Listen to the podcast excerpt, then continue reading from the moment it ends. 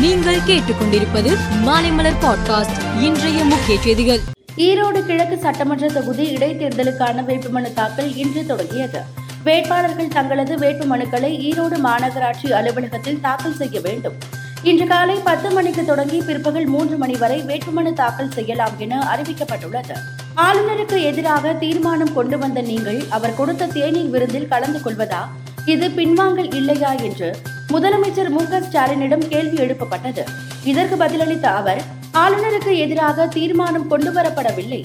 குடியரசு தினத்தன்று தேநீர் விருந்தில் பங்கேற்றது. மக்களாட்சியின் மாண்பை காப்பதற்கான பண்பை தவிர இதில் அரசியல் பின்வாங்கலும் இல்லை முன்வாங்கலும் இல்லை. எந்த சமரசமும் இல்லை என்று தெரிவித்தார். பாராளுமன்றத்தில் பட்ஜெட் கூட்டத்தொடர் இன்று காலை பதினோரு மணியளவில் தொடங்குகிறது. இந்த ஆண்டின் முதல் கூட்டத்தொடர் என்பதால் மக்களவை மாநிலங்களவை என இரண்டு சபைகளின் கூட்டுக் கூட்டம் பாராளுமன்ற மைய மண்டபத்தில் நடக்க உள்ளது. இதில் ஜனாதிபதி திரௌபதி முர்மு உரை நிகழ்த்துகிறார். ராஷ்டிரிய ஜனதா தளத்துடன் ஐக்கிய ஜனதா தள தலைவர் நிதிஷ்குமாருக்கு மோதல் ஏற்பட்டு இருப்பதாக தகவல் வெளியாகி வருகிறது. அதனால் அவர் மீண்டும் பாரதிய ஜனதாவுடன் கைகோர்ப்பாரா என்ற கேள்வி எழுந்துள்ளது.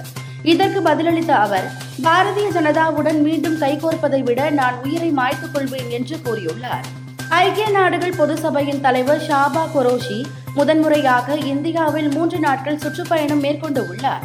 இந்த பயணத்தின் ஒரு பகுதியாக ஐக்கிய நாடுகள் பொது சபையின் தலைவர் ஷாபா குரோஷி பிரதமர் நரேந்திர மோடியை சந்தித்து பேசினார்.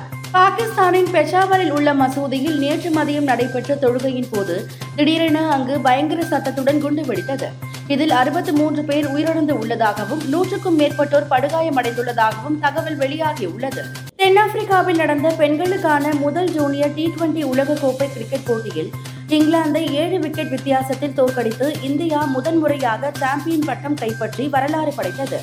ஹரியானாவை சேர்ந்த ஷபாலி வர்மா ஜூனியர் உலகக்கோப்பை தொடரில் ஏழு ஆட்டங்களில் களம் இறங்கி நூற்று எழுபத்தி இரண்டு ரன்களுடன் நான்கு விக்கெட்டும் வீழ்த்தினார். இந்நிலையில் எனது அடுத்த இலக்கு சீனியர் உலக கோப்பையை வெல்வது என ஷபாலி வர்மா தெரிவித்தார். மேலும் செய்திகளுக்கு மாலைமலர் பாட்காஸ்டை பாருங்கள்.